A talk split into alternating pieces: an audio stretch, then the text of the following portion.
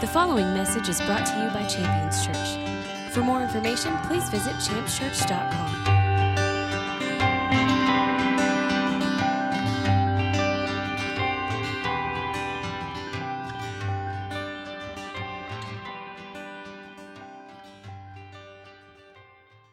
I'm ready to get into the Word this morning, and I'm excited to get into the Word. I mean, I say that every week as we should be excited to get into the Word. But it's not just the practice of getting into the Word, which in and of itself is exciting. It's having an awareness of where we're going today. And that's really a privilege that I have. You don't. You don't know what we're about to talk about unless, you know, you have had a little conversation with the Holy Spirit, which is fine. But I know where we're going today, and I think it's really, really necessary. In fact, I want to give you a few things. Now, you know, I encourage note taking and writing things down, and I want to encourage that again this morning because there's things that God's going to speak to us here as a group that are really powerful and really important, but He's speaking to us individually as well. And if we can take the time to go and look up some of the scriptures that we hear today and allow the Holy Spirit to speak to us personally, I think we can all grow as individuals. And you want to know how a church matures? A church matures when the individual people that make up the church mature. And as you and I grow in Jesus, the church grows in Jesus because we make up the church. We are the church. So I want to encourage that. If you want to write a few things down as we get started here, here's a few things. These are things that we can look for as we get into the Word this morning, just things to maybe anticipate. Some of them may sound like things that you're very much interested in, some of them not so much. But no matter what, these are things that we're going to touch on today in some fashion. One, what's needed for a healthy heart? And it's not whole grains, it's not eating your Cheerios in the morning. What's needed for a healthy heart? Something very important. What we need in order to have a healthy heart. Uh, the second one that we're going to find, and this is one I think most people would say, hey, I could use that, you know. How to live a life free from disappointment. I mean, the hands would fly up. No, no need to raise your hands, but how many of you have ever known disappointment? I mean, it's a real thing in this world. And if I had more than two arms, I would raise those too if we were raising hands. I mean, disappointment is something that exists in this world, but God's created a cure for disappointment, so to speak. And we're going to see what can prevent disappointment from existing in our lives. And then a third thing that we're going to find is how much of God's loving kindness you can have. How much of his loving kindness you can have. And maybe if you're like me, you know, you're, you're running a little bit ahead and answering that in your mind right now. It might not be what you think. How much of God's loving kindness you can have. So we're going to get into the word, and I want to jump right in there. I mentioned we're going to find out what we need to have a healthy heart. I want to start there. I think it's important to start there. So if you're taking notes, you can write this passage down Proverbs chapter 13. We're going to look at verse 12. Proverbs 13 12. Proverbs 13 12. If you're turning there in your Bibles, get there. Proverbs 13 12. Now here's how it reads. Proverbs 13 12. Hope deferred makes the heart sick, but desire fulfilled is a tree of life. Now, we could sit on this passage of Scripture and we could exchange thoughts in a dialogue if, if we were having a conversation concerning these things. I know that your mind is probably filled with thoughts as you read this passage. But I would like to take a moment and break down some things that I think are important for us to notice. Uh, one, hope is really, really powerful. Hope is so powerful that when hope is deferred in your life, it causes heart sickness.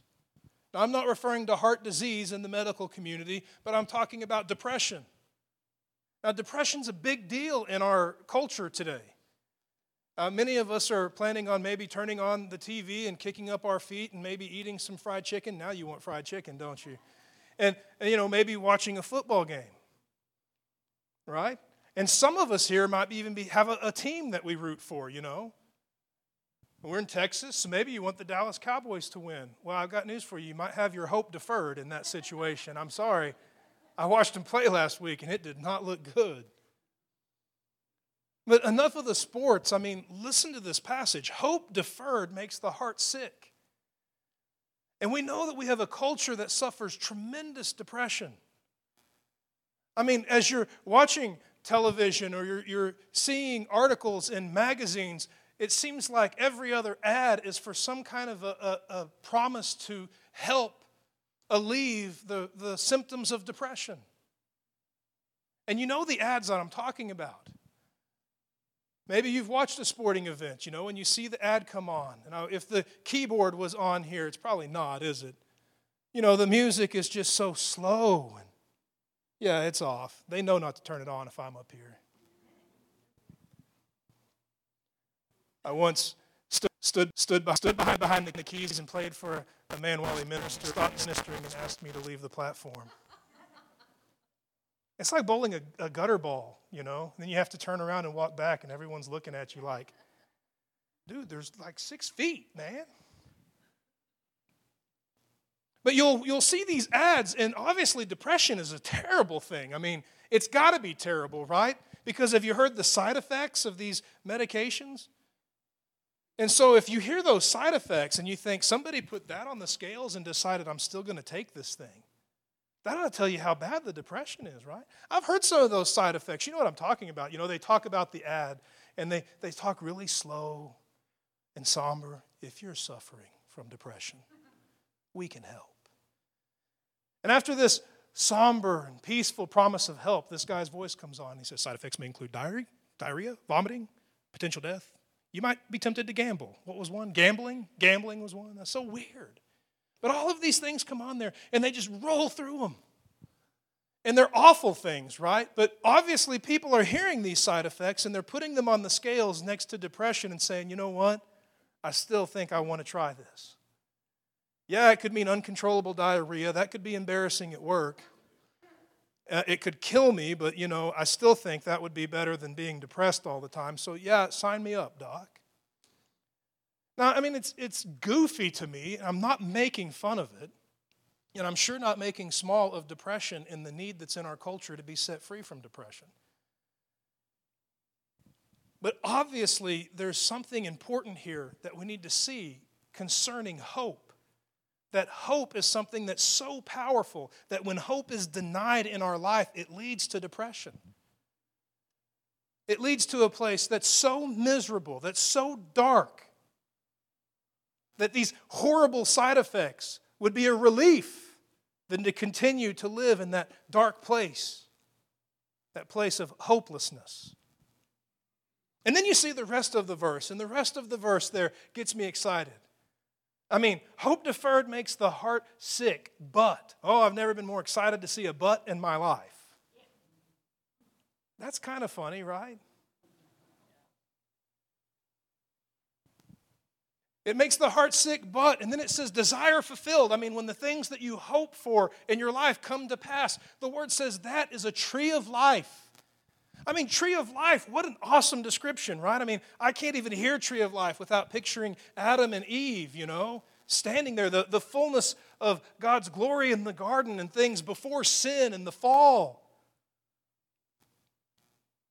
So it tells me that hope is really powerful when hope is present in my life, when hope is being satisfied in my life.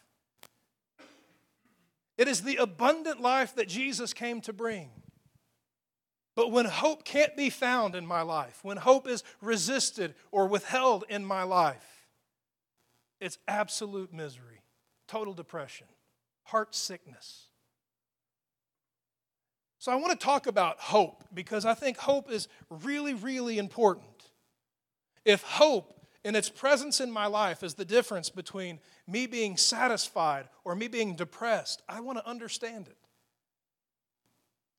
I want to come to a place where I realize what it is, where it comes from, how I can get it, how I can maintain it, so that I don't wake up one day all of a sudden and just feel completely and totally depressed. I want to offer a few passages of Scripture with this in mind. I want to offer these to you so that we can look at them together and come to a place where we can realize why hope is so important and why hope has such a profound effect on our well being. So I want to give them to you, and we'll look at them in this order. And I don't know that the order is necessarily important, but if you have your Bibles there, turn to Hebrews chapter 11. We're going to look at verse 6. Hebrews chapter 11, we're going to look at verse 6. We're going to look at another passage as well, but right now we're going to look at verse 6. Now, we talked about faith last week, and we actually used this verse last week. So, as we begin reading it, you're going to notice that faith makes an appearance. But you're going to see that this appearance that faith makes is not a solo act, so to speak. There's another character involved, and we ought to pay attention. So, Hebrews chapter 11, verse 6, it reads like this Without faith, it's impossible to please God. Whoever comes to God must believe that He is and that He's a rewarder of those who seek Him. So, uh, this faith that's necessary in our life brings us to a place of living a life that's pleasing to God. We talked about faith last week, but I want us to look at a passage here that is attached to this one that's going to reveal what's necessary for that life of faith to exist in the first place. I want you to backtrack there about five verses to verse 1. Romans, um, excuse me, Hebrews chapter 11, verse 1. It speaks about faith, that faith that's necessary to please God. And we see what's necessary to have the faith that's necessary to please God. Faith is the substance of things hoped for and the evidence of things not seen. Now, last week we talked about a couple of definitions that I think we ought to talk about again today in order to understand what we just read, or at least increase our understanding of it. We need to know what the word substance means right? Now, how many of you here have kids, right? You've got kids, you've got children. Uh, I had children that were, you know, they were infants and then toddlers. It was the normal aging process for my kids, right? So when I think substance, normally I think of the unidentified things that came out of my children, right? Normally you found them in the liners of your car seats. It's like there's some kind of nasty substance there. But substance really isn't a gross word. It's, it's, it's a word that's just identifying any physical matter. In fact, when you turn to the definition, that's what you're going to get. If you look up the word substance in the dictionary, you're going to find this real physical matter which a person or thing consists of. It is tangible, it is present. So we see that, that faith is the substance of things hoped for. It's these tangible things that exist. But those things only exist in the things that are hoped for. Faith is the substance of things hoped for. When we come to church and we're told to, to live a life of faith, even the disciples, when they walked with Jesus and they struggled with unbelief and, and difficulties, they would cry out to him, Oh, Master, increase our faith. And we've made so many things based upon faith because faith is absolutely important. But when I read that, I realize something. It comes off the page. I'm never going to have a life filled with faith until I have a life filled with hope. Because faith is the substance of things hoped for. And when hope is missing in a congregation, and a congregation is told to have faith, have faith, have faith, it positions us to labor and strive to believe harder well, I'm just going to believe harder in God. I'm going to believe harder in Him. And we did the belief test last week. Some of you may remember that, right? It doesn't take long to do it, so we can do it again. You believe in elephants, right?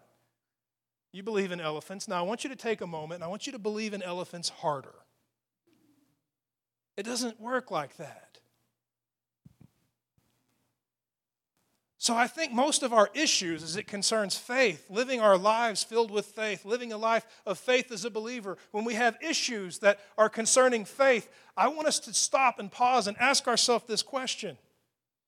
Now, I know that faith is, is an issue right now, but is it because I'm lacking faith, or is, am I lacking faith because I'm lacking hope?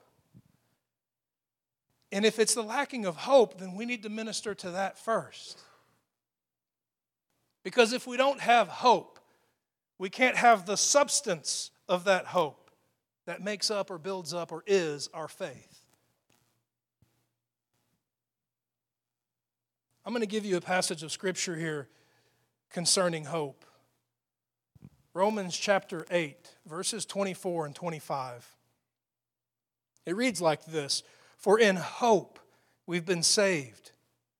But hope that is seen is not hope. The one who hopes hasn't already seen what he hopes for. But if we hope for what we do not see with perseverance, we eagerly wait for it. Now, by itself, that might sound a little bit confusing. But if we stop and we just kind of break it down quickly, it can really clear up. If you're already experiencing it, if you're seeing it, you're not hoping for it, it's happening. That means that the things that we hope in are things that we can't see. It doesn't mean that they don't exist. In fact, they must exist in order for you to hope in them. But it means that you can't see it right now. That's why hope is so important and necessary during problems or situations or circumstances that are seemingly overwhelming. Because what you can see is the problem, what you can see is the issue, what you can see is the challenge. The thing that you can't see is where your, your hope must be placed and where your hope exists. That passage of Scripture reveals a couple of things to us, and I want to emphasize the last words in it. That when we're hoping for the things that we can't see, listen to these last words. With perseverance, we wait eagerly for it. So, as I'm trying to learn about hope, because I know I need hope in order to have substance that makes up my faith, I need hope. I can see here that I'm never going to be able to see it. And according to that, with perseverance, I'm always going to have to wait for it. And now I'm confronted with another issue, right? I mean, I'm looking around and I think, I think that we've focused on faith when we ought to focus on hope. A lot of believers struggle with faith. But it's not because they don't have a lot of faith, it's because they don't have a lot of hope. And then I find out what hope is that, well, first of all, you can't see it. And then, secondly, you're going to have to persevere and wait for it. And in my mind, I see the line for hope getting shorter and shorter. People not being willing to pay that price. I don't know that I want to persevere. That sounds hard. Is there an easier way? Isn't there some kind of shortcut? Isn't there just some kind of pill I could take or or person that could pray for me or just something? Anything but persevere because that just sounds really painful or difficult or hard. And then waiting, I mean, who's got time for that? I, I don't want to wait. You want to know what's really amazing? The scripture is filled with the word wait. I mean, it really is. Wait, wait. And it's attached to promises that when we wait for God, when we wait on the Lord, wonderful things happen.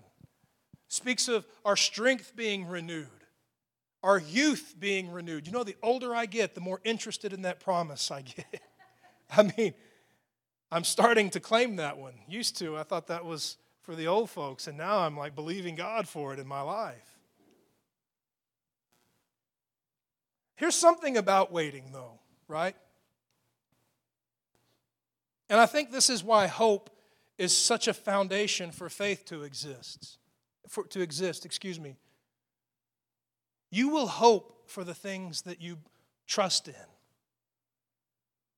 I mean, I have been ill before. My body has been sick and I've gone to a doctor. And you know where they put me? In a waiting room. And I sat there and I waited. I'm a busy guy, and I know you're busy. We got things to do, we got places to go, and people to see, and we got a whole full agenda on the day. The only reason why I would sit there and wait is because I am trusting that this person's going to help me. And I want their help. If I didn't trust that they could help me, there's no way I would wait there. And I've been in some places where they took me from one waiting room where there were people, you know, you're, you're looking at people and you're like, well, you're waiting too, huh? Yeah. How long you been here? Oh, well.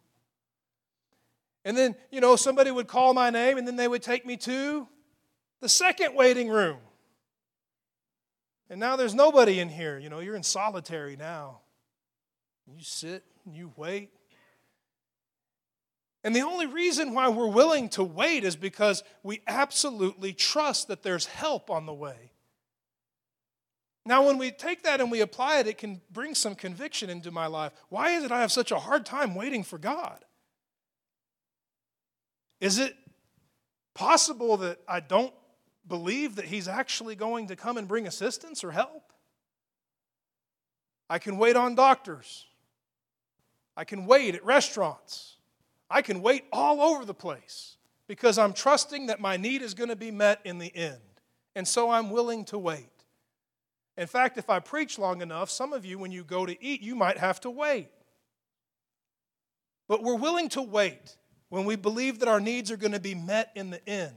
And throughout the scripture, we have this call, this urgent call to wait on the Lord. And we know that it's only in waiting that we find ourselves operating in hope. Hope comes through persevering and waiting. I want to read you a passage of scripture here how to tell if you need hope.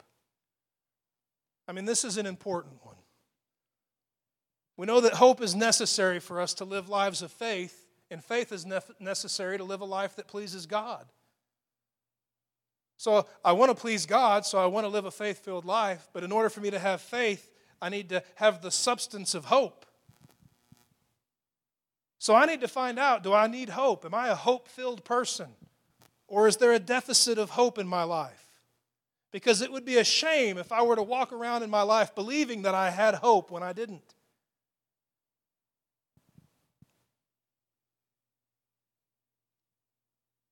I want to give you a passage of Scripture. It's a little test. You can uh, administer it to yourself, and no matter what the results are, none of the results should bring shame or condemnation. They can bring conviction for the purpose of direction or correction, just to redirect our steps a little bit. But how to examine ourselves to see if we have hope, the hope that's necessary to have faith, that's necessary to live a life pleasing to God. Psalm 42, verse 5. You'll find the same thing in Psalm 43, and you'll find the same thing again in Psalm 42 and verse 11. So it's kind of the concentrated pocket of the hope test here. Psalm 42, verse 5, it, it reads like this This is the test. Why are you in despair, O my soul? And why have you become disturbed within me? Hope in God, for I will again praise him for the help of his presence. Now, we're going to read that again, and we're going to kind of camp out there just for a minute because I know we're still turning and we're still soaking it in, and maybe we're still underlining or things are coming off the page to you. But if we're writing this in like today's speak, so to speak, if we were saying it in the language that we just speak commonly here, it might say something like this Hey, why are you so depressed? Why are you in a funk?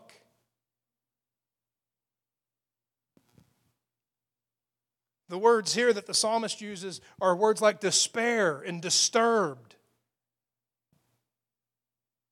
And it's interesting, you know, why have you become disturbed within me?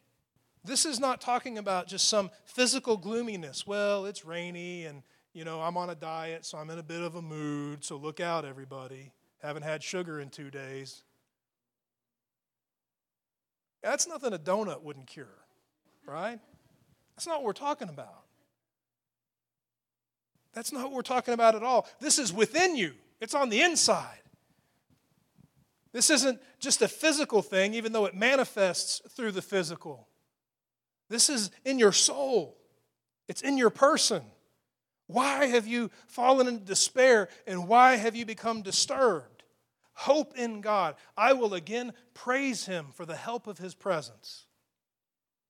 So, if I'm testing myself against this verse, if I'm wanting to see, is there hope inside of me? I'm going to look for two things. I'm going to look for despair. Does my life have despair in it? Now, despair is going to manifest in, in different ways for different personalities, but despair generally is going to manifest in negativity. Are we focused on problems or are we solutions oriented? Do we just talk about the deficit or do we see the possibility of, of God's hand moving in power? I mean, is the negativity the thing that we are so intensely focused on that it is, is consuming us? It's all we can see. Now, you see this throughout the scripture. There's all kinds of places where people are faced with the same challenge. And if, you, if you're not familiar with the Bible story, don't worry about it. I mean, it, it's not going to affect your ability to grasp what we're talking about today. But there was a time when the people of God were moving into the land that God had promised them. And they sent ahead spies to look at it. They all saw the same thing. They all saw the exact same thing but they came back with very different reports. Some were only focused on the problems. It's, man, it's, it, you know what? That's a great place, but let me tell you something. We'll never survive there. There's all kinds of problems and obstacles and people that just don't want us there. We should just call it a day. We should just quit now. And then there's those that come back and say, man, it is awesome and God said it's ours. Let's go. Pack it up. Let's go. What are we waiting for? I think one of those people groups was filled with despair. They just saw the problem, they saw the issue, they saw the challenge, and they can't get past that. And the other, it's not that they're blind to the problem or they're blind to the issue or they're blind to the challenge, it's just that they see the hand of God as greater than, stronger than, they see the heart of God. He said it's ours. He told us to do it. He wouldn't send us there to perish. He didn't connect you with your wife so that the two of you could just beat the heck out of each other for the rest of your days. He didn't give you your sons and daughters so that there could be enmity between you for the rest of your days. He didn't call you to the function of business or ministry that He called you to so that it could slowly consume you until you died a bitter death.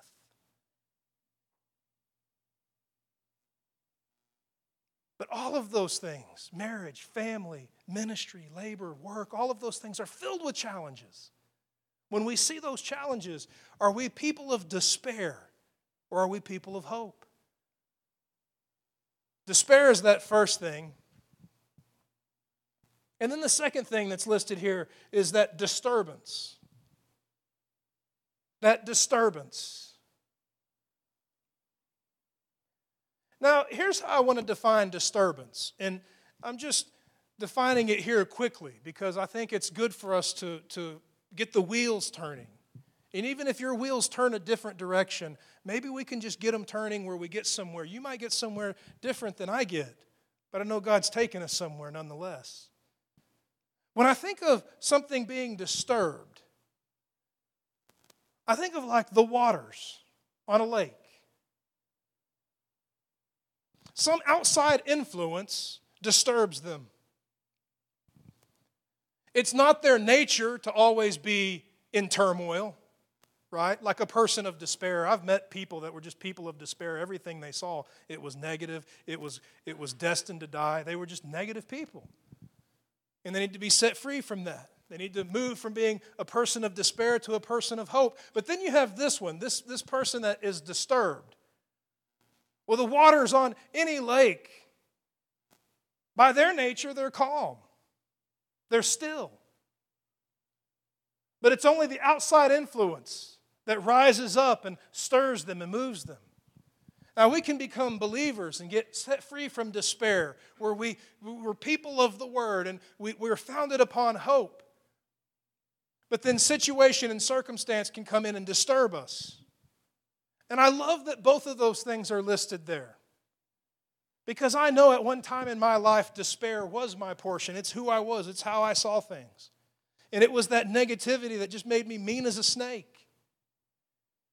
Being delivered from that and set free, becoming a believer and having the hope of Jesus Christ in my life made me to be a person of hope. But situation and circumstance can kill, still come in and attempt to disturb me. to stir it up. And as we test ourselves for hope, we can ask ourselves those questions Am I in despair? Am I being disturbed? And if the answer is yes, then we can understand that we're in desperate need of hope. We need hope. If we don't get that hope, we can't function in faith. If we don't get that hope, depression is inevitable because hope deferred or hope withheld or hope absent makes the heart sick. I need hope in my marriage. I need hope with my children. I need hope in every aspect of my life. Now, we've talked about hoping before, and we've mentioned these two things, but I want to go ahead and mention them again for the sake of today. We've talked about the difference between hoping and wishing. And we have a call as believers to be a people of hope, to be a people filled with hope, that hope is meant to be a, a, foundational part of our life and our lifestyle. And oftentimes, when I encounter believers who are, are suffering from a lack of hope, I can see that they've substituted hoping with wishing. Now, wishing is a common thing in the world. Now, if we want to turn to the dictionary to get an idea of what the difference is, we'll come up with this if you look up the word hope, you're going to find this to desire with anticipation or expectation.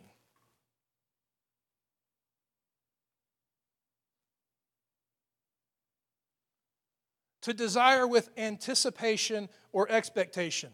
I mean, one definition even uses the word trust.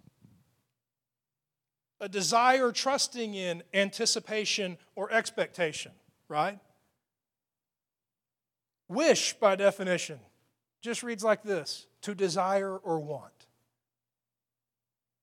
To desire or want. Now, here's the difference, okay? And I'm, I'm very happily married. My wife Ashley's here on the front row, so I'm going to kind of pick on our marriage for a second, okay? So let's just say that Ashley really needs to see God move in my life, right? She needs to see me grow and mature and be the spiritual man that she knows that I'm capable of being as a husband and as a father, as a leader in our household. Now, she is, is at a point where she can either be wishing that that would happen or she can be hoping that that will happen. Now, the only thing that's going to keep her from wishing that'll happen is having some sort of substance to expect or anticipate. That's where the Word of God comes in. She can come to the Word of God and see all of the promises that God is at work in my life, and she can begin to trust in those things. And it will take her from the position of wishing that I would grow up and quit being such a baby to hoping that God will raise me up, mature me from being such a baby. Now I know that was real that was a real stretch of a, an example, right? To think that I would be immature or a baby. I had to ask her where my underwear was this morning.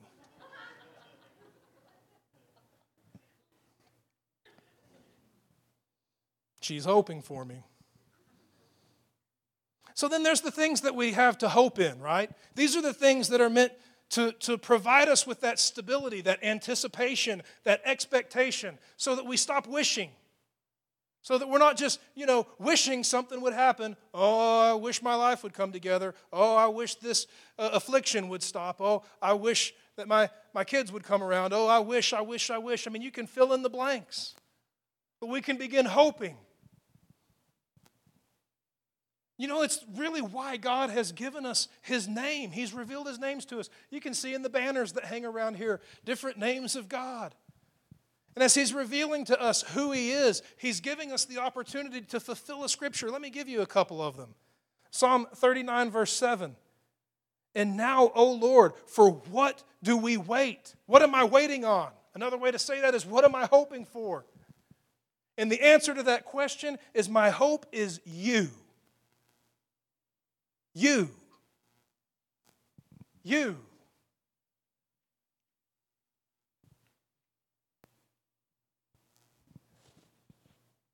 Matthew 12, 21 speaks of his name. His name referring to Jesus, or would have been pronounced Yeshua, like Joshua, meaning the salvation of God. His name. His name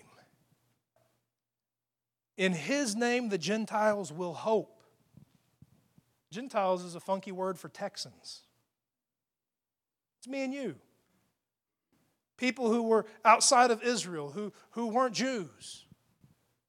Our hope is in Him. Our hope is in His name. So when God reveals His name, let me just give you a few names here. Good luck writing these down. We're not going to spell check these, okay? One would be Yahweh. Now, it's in your Bible sometimes as Y H W H, right? Some people would, would say Jehovah. I personally stick with Yahweh, and that W would be like a V, the self existent. It just means God's not relying on anyone. What a wonderful thing to put your hope in someone that doesn't have to have someone else show up for success to happen. Right? He's not a middleman for success in your life. He's the ultimate source of all things in heaven. The power of the Holy Ghost, the, the anointing and the authority of Jesus Christ. God is the, the, the fountainhead for everything that would flow from heaven into our lives. That gives me tremendous hope. Sidkenu, good luck spelling that. He's your righteousness. Makadesh, the one who sanctifies. Rophe, the one who heals. Shema, the one who's present. Nissi, your victory. Shalom, your peace. Jireh, your provider. Rohi, your shepherd. And Yeshua, the salvation of God. Now, see, this kind of starts to make sense when we consider these things. That it would be such a big deal that, that as the angels would pronounce the coming of our King, and we celebrate it every year, you know, around Christmas time. It's just a tradition that it falls there. But when we really stop and look at that and we read the things that are being spoken and the things that are going on, when we read the prophecy that, that speaks of all of these things and we see the name of Jesus being proclaimed as the name above all names, it's more than just something we sing in our songs or something that we, we pray as we minister. This is a reality. God has given us the ultimate hope, Yeshua. His deliverance in any situation any circumstance. That's the name we can hope in. And what we do with that hope, the decisions that we make, the actions that we perform, that's the substance that makes up the faith that positions us to live a life pleasing to God. So I want to give you some, some really awesome news. Are you ready for some awesome news? How to get hope. How to get hope. And I've got news for you God's already started up the, the assembly line to just build your life with hope, build you a life of hope. That's the really good news. Okay? Now, sometimes the bad news comes when we don't really like the process that He's using to bring hope into our lives. But I mentioned to you something. We're going to find something in the scripture. Do you remember this when we got started? How, how to live a life free from disappointment, right? We're going to find that one out here. So if you're like me, this would be, you know, when I kind of sit up straight in my chair, get my blood flowing, you know, make sure that I don't have a cramp in my hand because I want to write this down. I want a life that's got less disappointment. I want freedom from disappointment. Romans chapter 5, we're going to look at verses 1 through 5.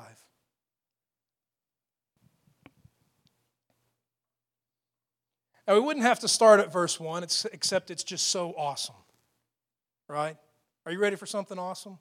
If you're ready for something awesome, just say, I want something awesome. Yeah, I do too. So listen to this. Listen to how this opens up. Therefore, having been justified by faith, we now have peace with God through our Lord Jesus Christ. That's pretty cool. The believers in God, we're not enemies. We have peace now because of the work that Jesus did on our behalf. We have peace with God through Jesus Christ, through whom we also have obtained our introduction by faith into this grace in which we now stand. And now here comes the part where I want us to pay close attention concerning hope. And we exult in hope, the hope of the glory of God. And not only this, but we also exult in. Now, this is where you're going to see the process to obtaining hope in your life. Are you ready? Tribulation, knowing that tribulation brings about perseverance. And that perseverance brings about proven character. And that proven character brings about hope. And hope does not disappoint because the love of God has been poured out within our hearts through the Holy Spirit who was given to us. To live a life void of disappointment is to live a life filled with hope. But it's not surprising to me when I look around and I look for proven character within the church. When you see an absence of proven character, you can be, can, you can be assured that there's going to be a deficit of hope. When you see an absence of perseverance, people who aren't willing to hang in there and see that God carries them through and, and they outlast their problems, you can be guaranteed there's going to be a deficit of hope. When you see people who avoid tribulation, who run from it, the moment things get hard, I'm gathering my stuff, Pastor, and you can find me down the street at the second whatever church. And then when it gets hard there, you'll find me down the street from there at the third whatever church. People run from tribulation, they refuse to persevere. And when they refuse to persevere, they close off the door to walking in proven character. And when they close off the door to operating in proven character, they cut off hope. And once hope is cut off, here comes heart sickness, depression, it's impossible to live a life that's faith filled and therefore pleasing to God. That's why the scripture would tell us to get excited when we face tribulation. When things get tough, we can actually get excited. Write this down in your notes. You're not going to see this on a bumper sticker anytime soon, right? It's one of those scriptures that we kind of tuck in the back. James chapter 1, verses 2 and 3. Consider it all joy. Can you just say joy? Joy. Consider it all joy. Just make a note that these things are all joy. Consider it all joy. Consider it all joy, my brethren, when you encounter various trials, knowing that the testing of your faith produces endurance, and let endurance have its perfect result, so that you may be perfect, complete, and lacking nothing. So, what would that perfect result be? Well, according to what we read in Romans, the perfect result of those trials or tribulations is hope. That that trial and that tribulation brings me to a place where I'm able to persevere. And when I'm able to persevere, I become a man or a woman of proven character. And when I become a person of proven character, I become a person of hope. That hope that doesn't disappoint. That hope that doesn't disappoint. Doesn't that make sense? That a hope that wouldn't disappoint would be the end result that would be described as making you perfect, complete, and lacking nothing. Because every disappointment that I've ever encountered has been by something that I thought was imperfect, that I thought was incomplete, or that I thought was lacking something. Hope. Hope. Oh God, make us a people of hope, that we can have the substance of hope and live out lives of faith. I want to give you, uh, we're going to look at a, a few more passages of Scripture and we're going to be done. And I think that this is extremely important to take down. We're going to move through it a little bit quickly, but I want to ask you sincerely. I know I encourage you to write things down, and I say that often. But the verses that we're about to look at, I want to ask you can we please all look at these in our own time this week? We're going to look at them now, but I'd like to look at them together throughout the week. Romans 15 13. Now, we've heard this before in other messages. It's been delivered before, but I think it's important that we look at it here now for today. Because we see that hope is this result of two things being imparted to our lives. Hope is absolutely necessary, and I want us to be so filled with hope. If the scripture gives us a direction or a recipe for hope, I want us to all know it and celebrate it. Romans 15, 13, it reads like this Now may the God of hope, the God of who? The God of hope. Remember, hope is a possessive word, right? Like, this is my Bible here. You could say that's Preston's Bible, or you could say that is the Bible of Preston. When God is described as the God of hope, it means He possesses it all. There's no hope outside of Him. Now may the God of hope fill you with joy and peace so that you will abound in hope by the power of the Holy Spirit. Now, this verse, I love this verse, but it causes a collision in my brain that almost just makes me worthless for two or three seconds. Now, may the God of hope fill me with joy and peace so that I may abound in hope. I mean, it's kind of like pouring Froot Loops into your cereal bowl and looking down and there's honeycomb, right? You would think that the God of hope would fill you with hope so that you may abound in hope. But that's not what it says. It says, May the God of hope fill you with joy and peace in believing. So that, so that meaning this is the result. You get filled with joy and you get filled with peace and believing, and so that comes to pass. So that you will abound. That means overflow. It doesn't mean have a little, it means have so much it's spilling out on your neighbors. You'll abound in hope. hope. So it starts with knowing that I need faith. Well, I want to please God, so I need faith. But I can't have faith until I have the substance of hope. And now I'm seeing, well, I can't have hope unless I am letting God fill me with joy and peace, because it's when God fills me with joy and peace that I can abound in hope. We're getting closer to the starting point. And I think too often in churches, we just talk about the finish line be filled with faith. Be filled with faith. So here we are seeing we need to be filled with faith, but it's going to require us being a people of hope. We need to be a people of hope, but it's going to require us being filled with God's joy and His peace. And that's good news. Here's a couple of passages of Scripture concerning joy and peace. John 15, verse 11. You can write it down for your notes. And remember, we want to look at these throughout the week. Jesus is speaking and he talks about the things that he's saying. He's talking about the coming of the Holy Ghost. He's talking about the, the wonderful uh, messages that he's preached, and everything is coming down to this.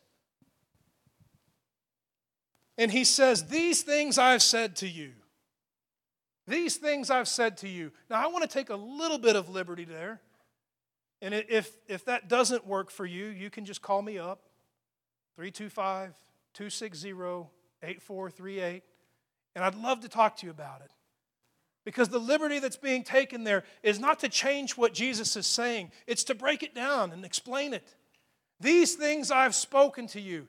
He's basically saying, guys, everything I've preached, everything that I've told you, it all comes down to this. Listen, these things I spoke to you so that you may have my joy in you and that your joy would be made full.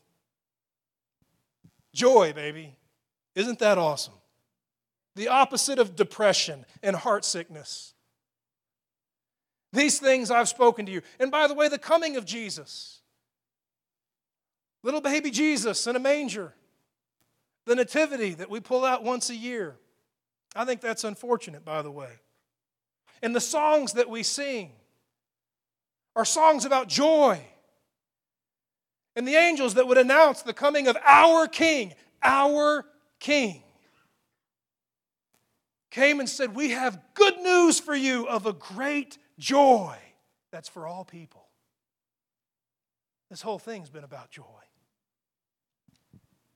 Everything that I've spoken to you, I've spoken it to you so that you may have my joy in you and your joy may be made full. So we have that first ingredient through Jesus if we'll listen to his words. If I find that my life is deficient in faith, because I'm deficient in hope, because I'm deficient in joy, I need to find out what Jesus is saying. I need to get back to the Word.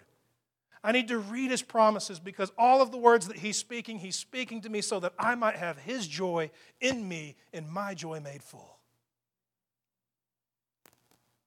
And then peace, right? Remember the, the two steps to hope were that we would let God fill us up with joy and peace in believing.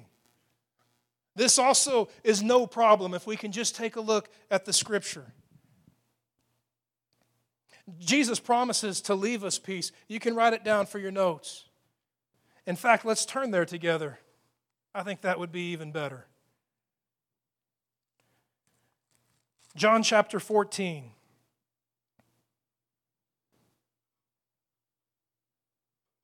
John chapter 14, verse 27. If you start in verse 26, you'll see Jesus is talking about the Holy Ghost. And as he begins speaking of the Holy Ghost, he says, My Father's going to send you a helper. He's going to send him in my name, and he's going to teach you and bring to your remembrance all the things that I said to you. Why would he emphasize that? He would emphasize that because all the things that he said to us are so that we can have his joy and our joy be made full. And then he goes on to say this that second ingredient that's so necessary for hope. He talks about the Holy Spirit bringing to our memory the things that he says. And then he goes on to say this in peace. Peace I leave with you. My peace I give to you. Not as the world gives. By the way, the peace the world gives is fake, it's compromise, is what it is. But the peace that Jesus gives requires absolute surrender. I've never made a peace treaty with Jesus Christ, I've only surrendered to Him. And that's all that will do. Nothing else will do. Peace I give to you, not as the world gives. Let not your heart be troubled, nor let it be fearful. Let not your heart be troubled. Let not your heart be filled with despair. Let not your heart be disturbed. Let not your heart be depressed. I want to give you another passage of Scripture. It's another one that we tend to bring out once a year as we celebrate the birth of Jesus. Isaiah chapter 9, verse 6. Look at the surrounding verses when you read this. It speaks about the child that would be born to us. Again, our king. It talks about who he is. His name will be Wonderful Counselor, Everlasting Father. And then this title is bestowed upon Jesus the Prince of Peace the Prince of Peace. What an amazing title.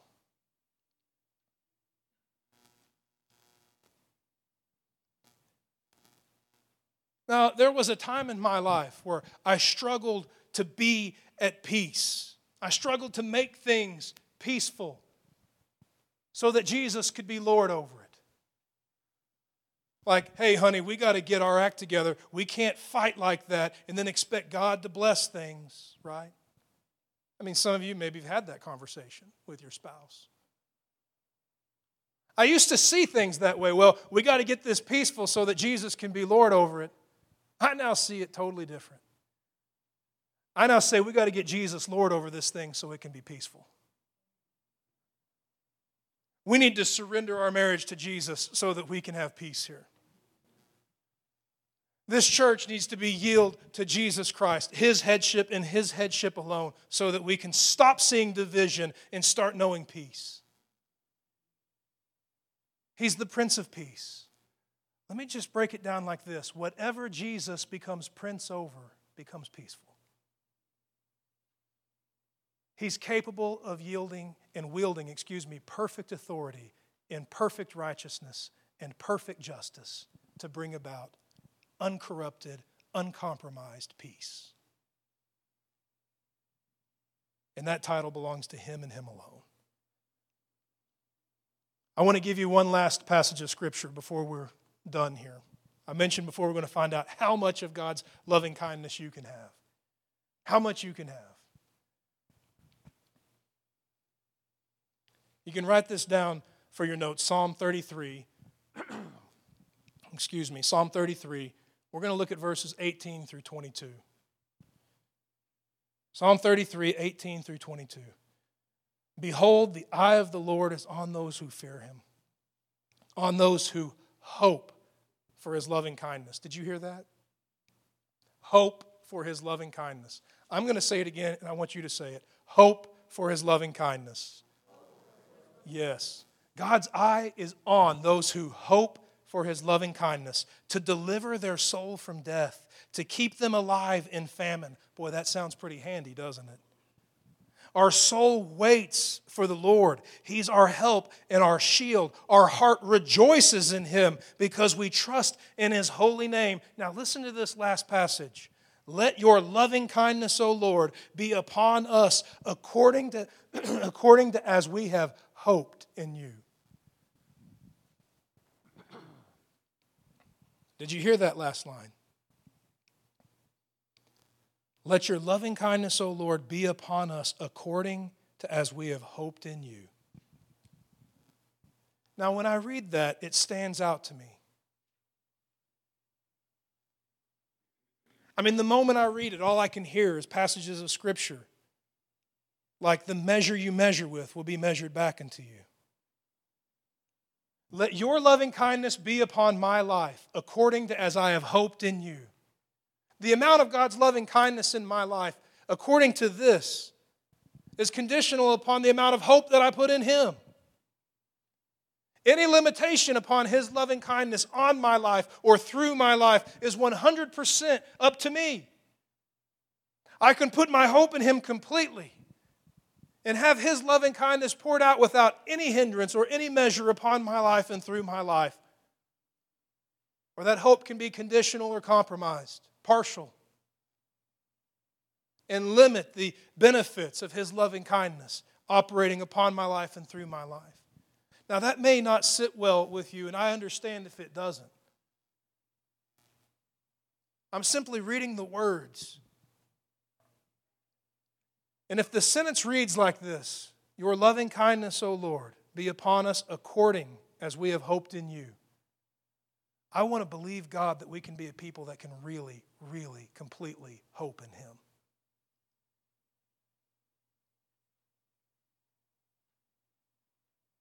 Any hindrance to his loving kindness poured out on my life has nothing to do with God's affection for me. But it would have to do with the willingness to yield and trust and believe in his undying love, his perfect authority, and his perfect justice. I want to ask you to stand with me. Thank you for listening to this message from Champions Church. We invite you to join us this Sunday for our celebration worship service. For more information, please visit us at championschurch.com.